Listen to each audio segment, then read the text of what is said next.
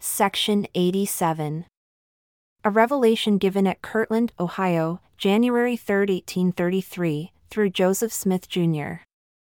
The order of the house of God, prepared for the presidency, in instruction in all things that are expedient for the officers, or in other words, those who are called to the ministry in the church, beginning at the high priests, even down to the deacon.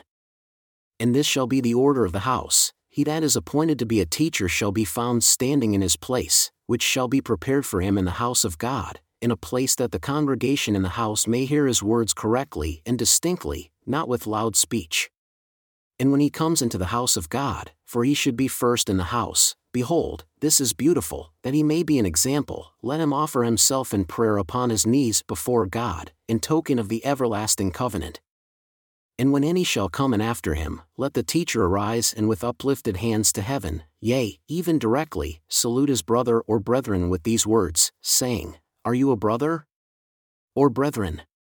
I salute you in the name of the Lord Jesus Christ in token of the everlasting covenant, in which covenant I receive you to fellowship, in a determination that is fixed, immovable, and unchangeable, to be your friend and brother, through the grace of God, in the bonds of love, to walk in all the commandments of God blameless, in thanksgiving, for ever and ever, Amen. And he that comes in, and is a brother or brethren, shall salute the teacher with uplifted hands to heaven, with this same prayer and covenant, or by saying, Amen, in token of the same.